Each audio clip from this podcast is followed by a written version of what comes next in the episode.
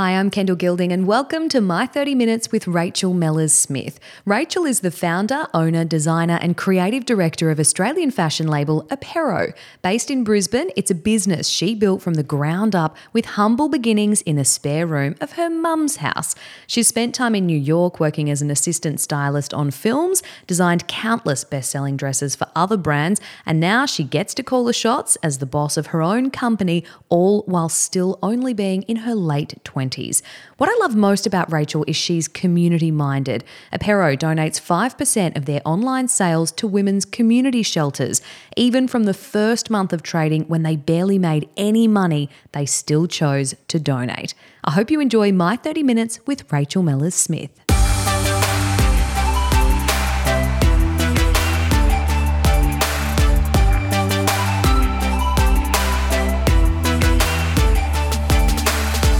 Rachel, welcome to my 30 minutes. I'm so excited to have you here. I feel like I should disclose before we get going that you are my best friend. It's a bit cheeky. Probably. Good, good to throw it in. So I feel like people should know that from the outset that when we're talking, I'm I'm going to know a freakish level of stuff Of about you. Yes. and that's because we're good friends. Um, we've traveled together. We celebrate all our birthdays together. We went to Europe last year, so we've spent a fair bit of time together, which means we just know a lot about each other. So it's not a bad thing. But when I'm finishing your sentences, that'll be why. Let's get started by talking about your love of fashion. When did you first become convinced that it was something that you wanted to pursue as a career? Um, I think fashion is sort of something I've always loved. I definitely sort of I think became really aware of it when I was like maybe around grade four. I just I just have Grade this distinct four. yeah, I have this distinct memory of like being in grade four and saying to mum like I want to be a wedding dress designer and um, I don't know it's really random but yeah I've definitely loved fashion sort of from a really young age and I just stuck with it pretty much the whole way through school um, and yeah I don't know I haven't really ever faltered from the idea of fashion sort of just been must have been my destiny That's incredible. You must be like nine when you're in year four. That's phenomenal. yeah I know You did study fashion at uni, didn't you? Yeah, I did. I did. I um did a sort of fashion business degree, and yeah, it it, it definitely helped. But I would say I learned a lot more afterwards. You have pursued a lot of different um, fashion career paths in a in a kind of strange way. Tell me about those different areas that you've worked. Um, yeah, well, I guess I've sort of dabbled in a lot of different fashion um, sectors. I sort of, you know, always wanted to do design specifically. And I think, I don't know where along the way I sort of veered from that a bit, but I kind of, I, wanted to try a bit of everything to really make sure that I loved. Um, you know what I ended up doing, I suppose. So I I worked in a bit of wholesale. I worked in styling. I worked in sales. I sort of like you know initially did retail as most people do, and um, and from their styling, and um, was able to work in in a high end kind of Australian boutique, which really helped because I was able to. Um, sort of get a lot of experience with then like store merchandising and um, yeah then i worked in wholesale and um, product development um, yeah, just sort of a, a bunch of different areas. And I, I actually went back and studied a small um, creative writing and editing course at uni as well because I thought, oh, actually, I want to do like magazine editing and styling. And um, yeah, sort of just along the path of, of doing all of those different things, I sort of figured out that um, design was kind of where I wanted to be. And that was sort of where what landed me here. Was your first job like that typical kind of fashion retail job?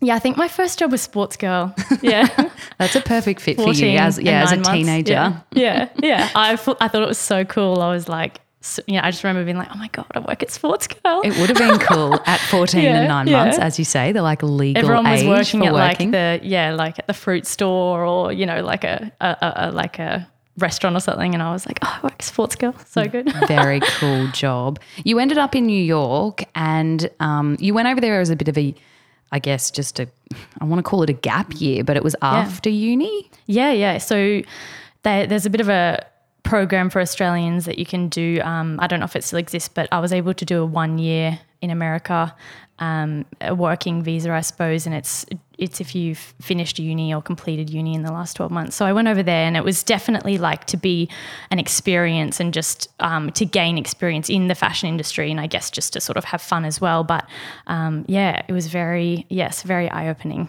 What did you do when you were over there? Was it hard to find work or anything that it was related to fashion? Well, I actually started emailing people like almost straight away when I well I, I decided I wanted to go. I did a bit of a uni um, trip to New York while I was studying.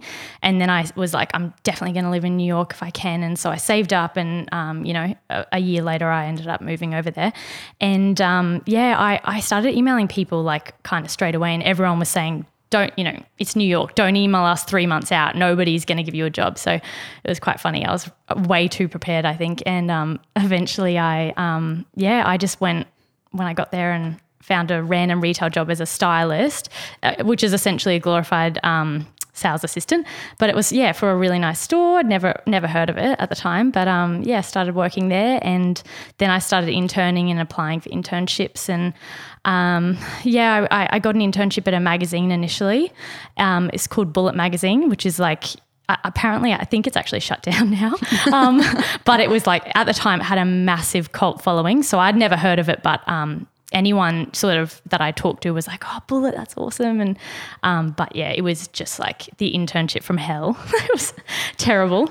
Um, and yes, just some crazy people working there. I guess the sort of the boss there was just nuts. I've got you know, I've never met somebody so horrific in my life.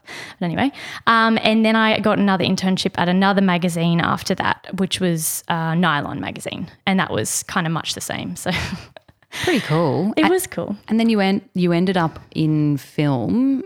Well, yeah, I think the internships literally pushed me so far in the other direction that I swore off fashion. I was like, I, I don't want to do fashion anymore. These people, because I thought like New York fashion was the pinnacle. Um, you know, couldn't you couldn't get any any higher sort of thing in my eyes. And then when I worked with these people, I just you know, I was so turned off by the way they treated people. They they sort of would throw things at you. They'd say, "Hey, intern," like they didn't bother to ask for your name. Like it was just like some of the conversations I was part of. I just was like, it was. I had to hold my tongue so many times. It was so awful. So after that, I um, yeah, I ended up it, with the job that I worked in as the the styling job. I actually randomly met a director, and we just got got a chatting and um I said to her, I've always loved film. I'd love to work on films. And she actually was like, Oh, I can get you an internship. And I sort of thought, Oh, it's too good to be true. But she gave me her email, and I literally went home that day and emailed her. And um, yeah, she ended up emailing me straight back. And actually, she called me and she was like, Cool, I'll, I'll get you on. We start Monday.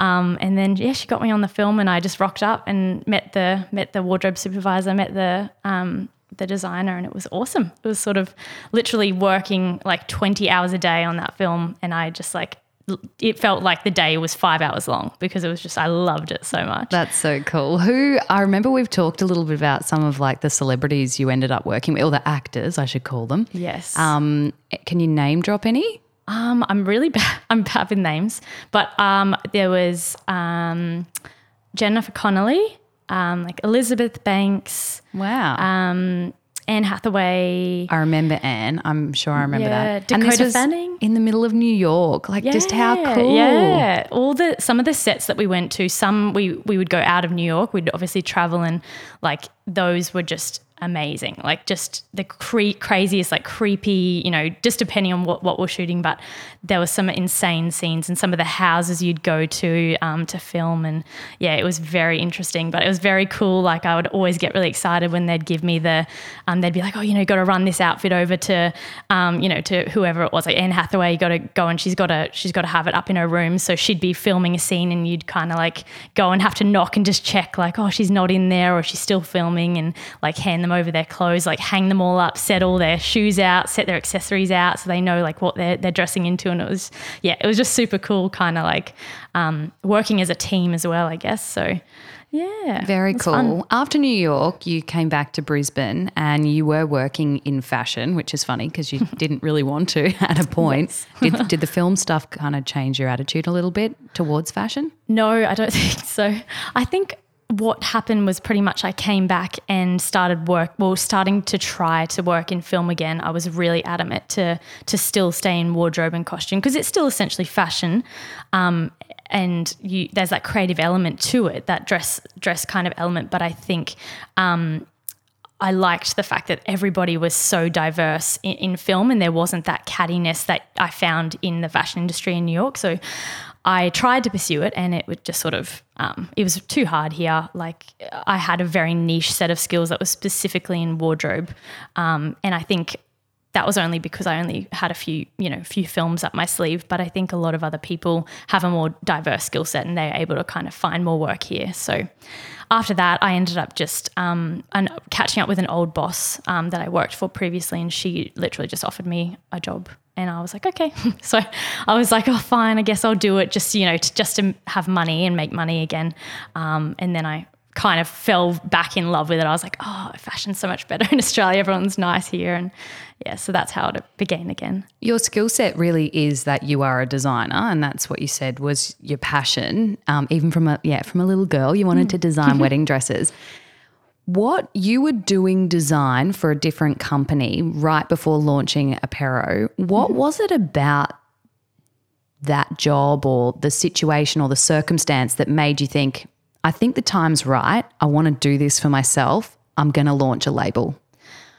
Um, I think it was probably just not being able to call the shots. I think there was a lot of elements at play, a lot of different things, I guess.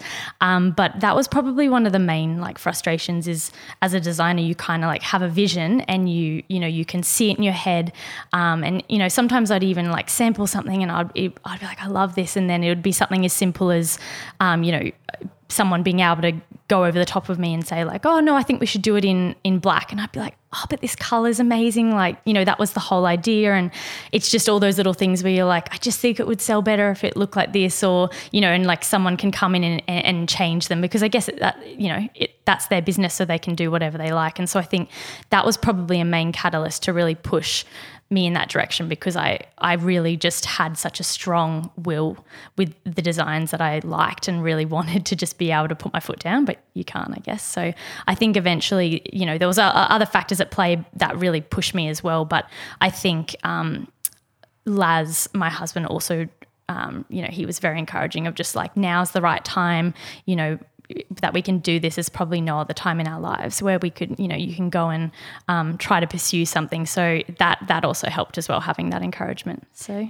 that was literally only about three years ago. I think it must have been 2017. Would that yeah, be right? Yeah, so um, not even three years because I think I think you launched Apero in August. August or September. August 2017. Yeah. yeah. I told you I'd know all the facts. Yeah, yeah. um, but in terms of, I guess, that thought process of thinking about, yeah, winding up where you were and if we are going to launch something, how do we do that? Mm. So you do decide this in mm. 2017, somewhere in the middle of it. Yeah. What do you even do to launch a brand?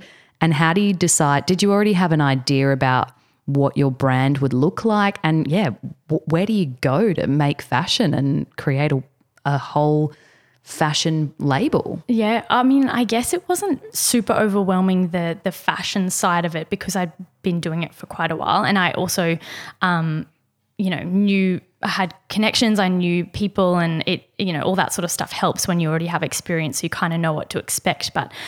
I guess with from the business side, um, with the reasons we sort of decide, well, I decided to do the t-shirts was, I guess, in design, you're always looking at inspiration. You're always looking at um, Pinterest and other things, what other people are doing, and kind of, you know, to get motivated and kind of like come up with ideas.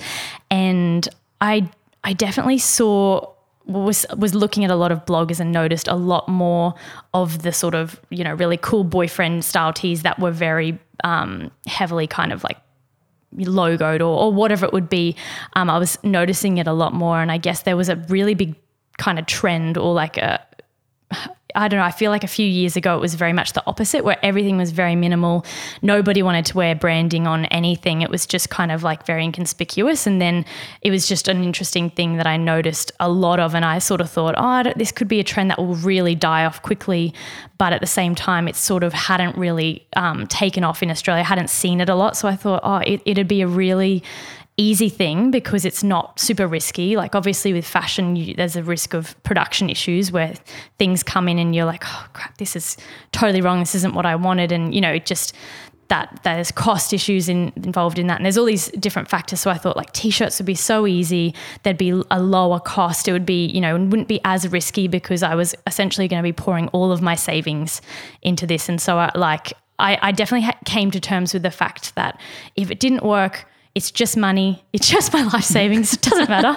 Um, but I literally had to come to that reality. I was like, if yeah, if I lose it, it actually is just money. I still have Laz, I still have a husband, I still have family, I still have friends. I will survive. It doesn't matter. Um, and that was like the f- most freeing. Once I had that mentality, I was like, well, who cares? Like, if it fails, it fails. Um, so yeah, that was kind of why I started with that idea. I just sort of really felt like it was going to be a trend that was going to stick. I mean, a t-shirt is classic in its own right. So um, yeah, and I, and I just thought, well, I'll give it a go. And um, yeah, that's sort of how it all started. I guess in in terms of yeah, getting momentum and how it all happened. Um, I pretty much just started to make a list of stores. I really wanted to, I knew I wanted to retail the brand. And I also knew because I had um, in a previous job a lot of wholesale experience, I knew how to, that I wanted to wholesale it as well. So I just sort of um, started making a list of a lot of stores that I wanted to approach. And then I guess that was kind of the real catalyst. I did, obviously, did got the samples produced, which was the easiest part for me, I guess, because um that's sort of my my whole thing. So I did the designs, I sourced the fabric, I you know found a a, a t-shirt sort of shape. I tweaked uh, it, you know the the sh- shape that I wanted and kind of came up with the shape that I thought this is the perfect tee that I would want, um, and did all that side. So I got the samples made, um, and yeah, from there I guess it was more so just trying to put the lookbooks together and then start approaching um, wholesalers. So I would literally email like hundreds of stores a day. Um, I made this crazy list. I would email them all like a, you know, this big email that I put together and I'd have the the line sheet and lookbook and all the product info and everything. And um, yeah, I literally of of all the stores that I emailed, I, I don't think I had a single response from the first email. Not one store wow. responded. So you have to follow up. Absolutely. Like I I would have followed up some stores like six times, and it would be on the sixth time that they would email and be like, "Yeah, oh, I'm super keen. I'm really interested," or they would say, "No, you know, I'm not interested. I don't have any room for another label or something like that." But yeah, I just kind of once you, once you have one store respond after like four emails, and they're like, "Oh, I'd love to see more," then it makes you just go, "Well, you know, I'm just going to keep trying until somebody says no." So yeah, that was the momentum. Yeah, and it worked, and and I think I was able to sort of secure uh, I, I, I can't quite remember, but it was I think it was around hundred stores. Wow. Myself. So and yeah. how many tees did you start off with in that first, say, lookbook? Yeah, it was just uh, seven. Seven tees. tees. Yeah. So, for anyone that's not familiar with the brand, Apero's collections are still to this day based around kind of branded tees. So, the logo's beaded, embroidered, or printed you do create all those styles. Some are kind of femme cut, others are a boyfriend cut, a baggier, loose um, t shirt. Um, and it's just such a funny thing because I remember when we talked about this years ago, you were like, oh, it seems like it's been a pretty big trend overseas and maybe in New York, but I feel like Australia might. Um, we might have missed the boat on this. We might be too late on it. And it's just amazing to think you started with seven tees and the brand has grown into what it is. So, pretty amazing. You did slowly build each collection to include more tees, but plus you also included fashion pieces. What was it as a, was it a business strategy to choose to steadily grow in that way? I think it wasn't necessarily a business strategy. I mean, I guess I always wanted to do that. So I knew I always wanted to eventually add more in because, um, you know, doing design if I just kept producing t-shirts every day, I'd just be so bored. I wouldn't enjoy it at all because um, I know I can do more and I want to do more. And, and um, you know, you always kind of want to be able to create things that you love as well. So I was always kind of like, you know, I'd see things, I'd be like, I want to design that, or I want to make something that kind of like is like this. And, um, you know, it, if I was just creating tees, I think I just probably wouldn't be super happy. So it was one of those things where I knew, look, right now I just need to do this because it's it's what I can afford to do.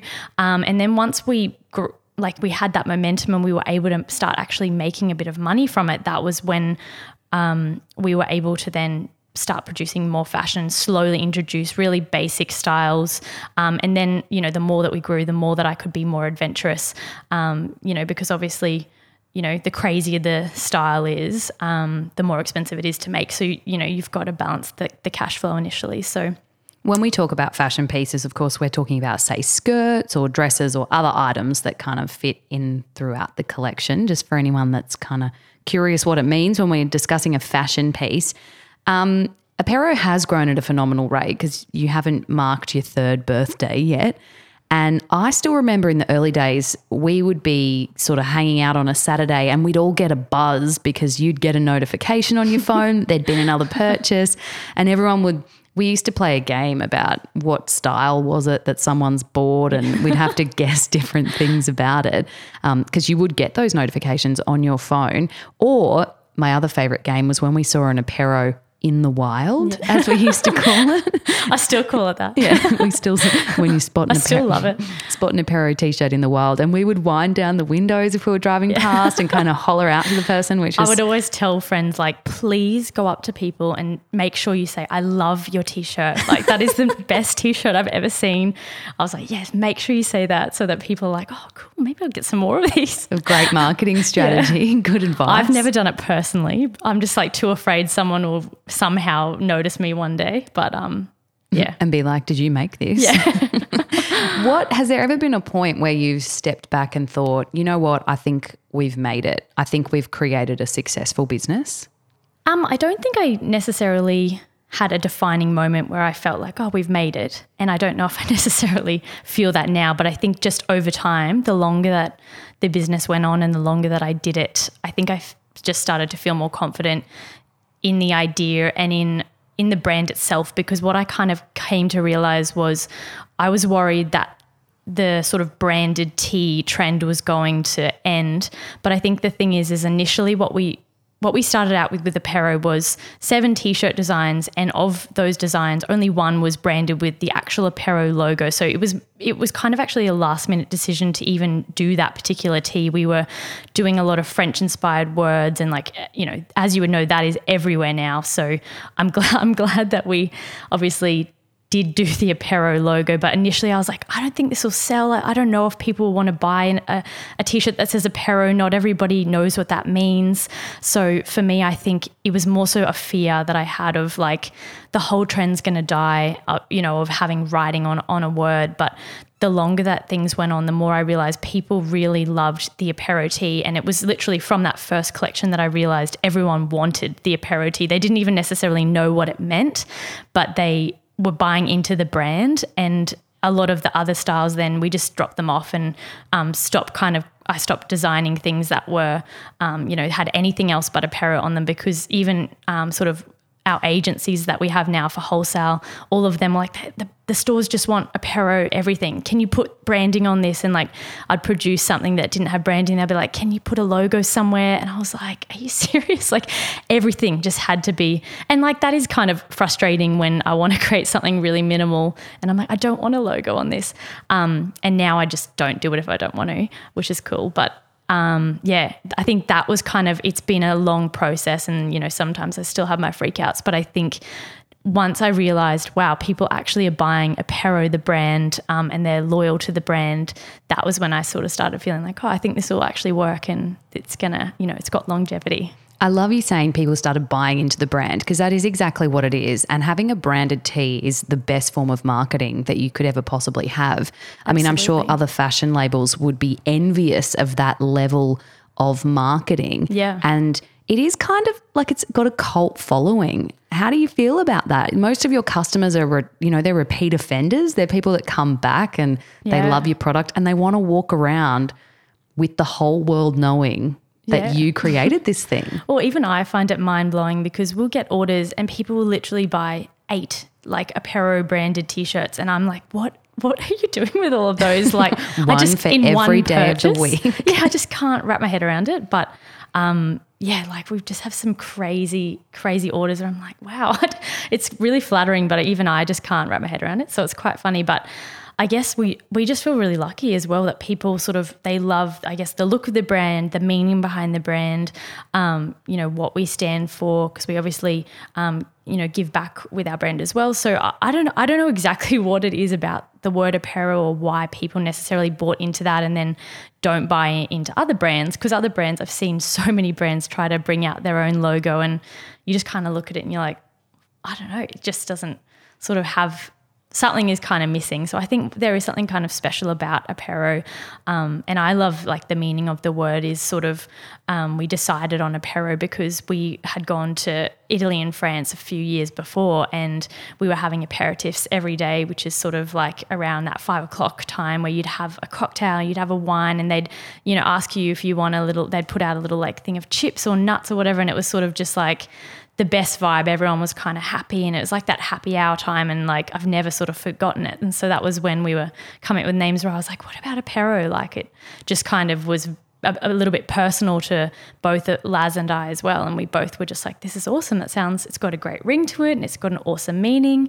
Um, so I don't know if that's what it is as well. And um, yeah, but I'm, I'm super glad that people like it and, and want to buy it. Because the branding is about, for you in particular, you're mentioning it's it's about a lifestyle, isn't it? It's Absolutely. not you want and clothes don't really come to life until someone wears them. I mean, if something's sitting on your bed, it, you know, it really needs to be seen and be on exactly. a body. So it's kind of a really nice tie-in that it's not just a garment, but it's a feeling. Definitely. And that and I think that's something I've always been passionate about with fashion is just the way that it can change a whole person. Like that that's the whole idea I think from when I was young that I really knew and I always kind of loved about it that it, you could literally express your mood, who you are, like so many things and and you know it's bad to like judge a book by its cover, but at the end of the day, like you can present yourself so differently the way that you look and the way that you dress. So I think I've always found like that psychology behind fashion so interesting.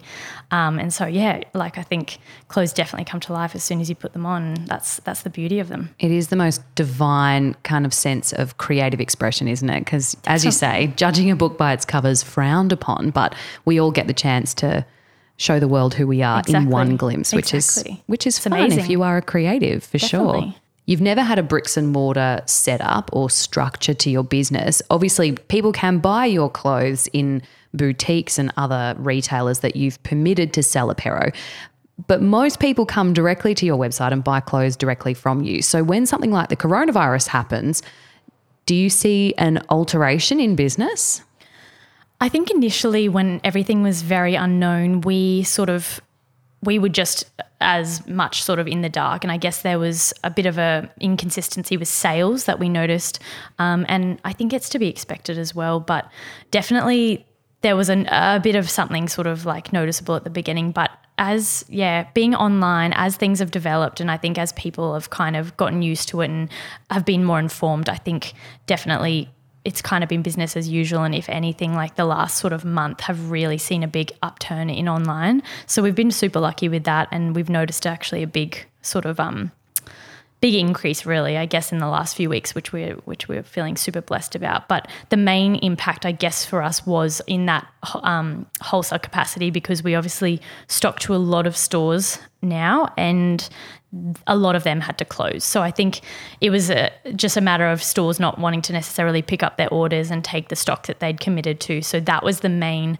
kind of fear for us was like, you know, oh my God, we've got so much stock that these stores have pre-ordered for particular releases and you know we can't get out of that stock that stock is coming and we have to pay for it regardless um, and we just hope that these stores will will actually commit and, and pay pay for the stock and take it. And so far, we've been pretty lucky. We definitely have had stores that have turned around and said no, like, you know, I think in those initial weeks, but most stores are actually still doing really well. Um, surprisingly, they're kind of, I think, have started to see a bit of an upturn again as well. And they've been picking up their orders. And yeah, so we have been lucky, but I know that, yeah, a lot of businesses have seen a big, have been really impacted by everything. And I think as well, we are lucky because we're, we're, we're loungewear and, you know, you can wear a pair at home, you can wear it out. It's, we're so vi- versatile, especially with the t-shirts. So we've been really lucky that, um, you know, people still want to buy our jumpers. They still want to buy the t-shirts. Um, and we've just been able to rejig some of our releases. So all the dressier things, we're sort of just pushing them out a bit. And yeah, we've been lucky. Loungewear's definitely seen a resurgence and a funny time of year because,